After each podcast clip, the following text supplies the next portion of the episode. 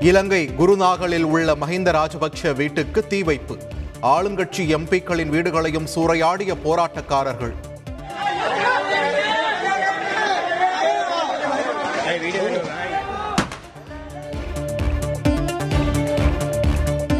இலங்கை ஹம்பந்தோட்டை பகுதியில் துப்பாக்கிச் சூட்டில் இரண்டு பேர் பலி.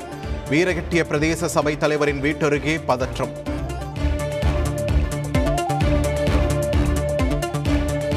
இலங்கையில் மக்களின் போராட்டம் தீவிரம்.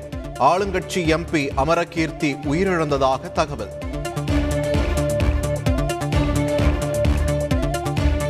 இலங்கையில் அமல்படுத்தப்பட்டுள்ள ஊரடங்கு பதினோராம் தேதி வரை நீட்டிப்பு. அரசுக்கு எதிராக தொடர் போராட்டங்கள் நீடிப்பதால் நடவடிக்கை. பிரதமர் பதவியை ராஜினாமா செய்தார் மஹிந்த ராஜபக்ஷ. பட்டாசு வெடித்து கொண்டாடிய மக்கள்.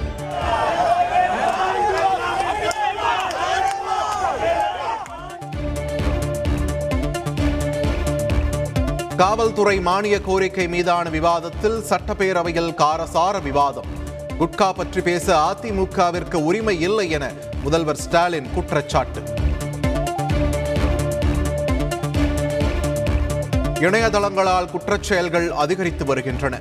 சட்டப்பேரவையில் எதிர்க்கட்சித் தலைவர் எடப்பாடி பழனிசாமி கருத்து. மக்களுக்கு இடையூறாக மறியலில் ஈடுபட்டதால் முன்னாள் அமைச்சர் ஜெயக்குமார் கைது செய்யப்பட்டார். சட்டப்பேரவையில் முதல்வர் ஸ்டாலின் விளக்கம்.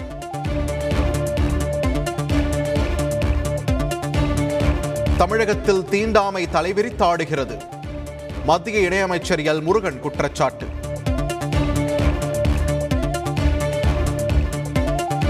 வெளிமாநிலங்களுக்கு இரண்டு நாட்களில் ஆறு லட்சம் யூனிட் மின்சாரம் விற்பனை செய்துள்ளோம்.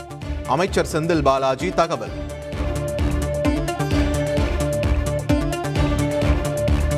பனிரெண்டாம் வகுப்பு ஆங்கில தேர்வில் முறைகேட்டில் ஈடுபட்ட மூன்று மாணவர்கள் நாமக்கல் புதுக்கோட்டை காஞ்சிபுரம் மாவட்டங்களில் பிடிபட்டனர். வேலை நிறுத்தத்தில் ஈடுபடப் போவதாக அரசு ஊழியர் சங்கம் அறிவிப்பு. ஜாக்டோ ஜியோ சங்கத்தினர் பதினோராம் தேதி ஆலோசனை. நாட்டின் பொருளாதாரத்திற்கு சிறு குறு தொழில் நிறுவனங்கள் தான் முதுகெலும்பு. மத்திய அமைச்சர் நிர்மலா சீதாராமன் கருத்து.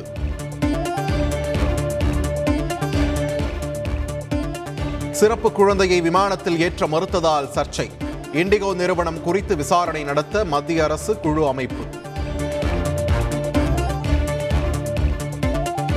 எம்ஜிஆர் மருத்துவ பல்கலைக்கழக துணைவேந்தரை மாநில அரசே நியமிக்கும் சட்ட மசோதா.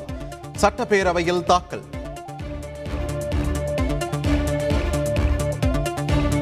முதுநிலை நீட் தேர்வை எட்டு வாரங்களுக்கு ஒத்திவைக்க வேண்டும். மத்திய அமைச்சருக்கு திமுக எம்பி வில்சன் கடிதம். கடலூர் மாவட்டம் திட்டக்குடியில் மீண்டும் சட்டவிரோத கருக்கலைப்பு சம்பவத்தால் அதிர்ச்சி. அதிகாரிகள் ஆய்வின் போது சிக்கிய மருந்தக உரிமையாளர்.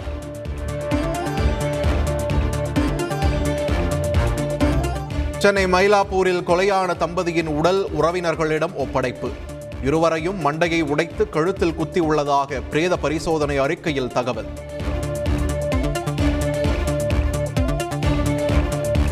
பழனி முருகன் கோவிலுக்கு சொந்தமான இருபத்தைந்து கோடி ரூபாய் மதிப்பிலான நிலம் மீட்பு. ஐம்பத்து நான்கு ஆண்டு கால சட்ட போராட்டத்திற்கு பின் நடவடிக்கை.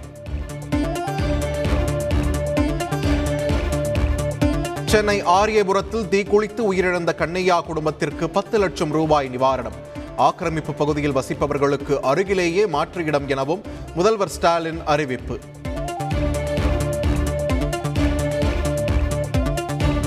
தீக்குளித்து உயிரிழந்த கண்ணையா குடும்பத்திற்கு ஐம்பது லட்சம் ரூபாய் வழங்க வேண்டும். எதிர்க்கட்சி துணைத் தலைவர் ஓ பன்னீர்செல்வம் வலியுறுத்தல். ரியல் எஸ்டேட் முதலாளிகளுக்கு ஆதரவாக அதிகாரிகள் செயல்படுகின்றனர்.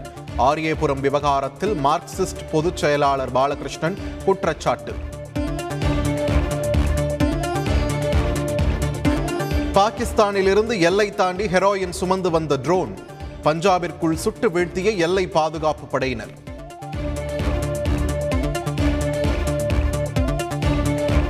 தேச துரோக வழக்கு தொடர்பான இந்திய தண்டனை சட்டத்தின் நூற்று இருபத்தி நான்கு ஏ பிரிவை மறுபரிசீலனை செய்ய தயார். உச்சநீதிமன்றத்தில் மத்திய அரசு பதில் மனு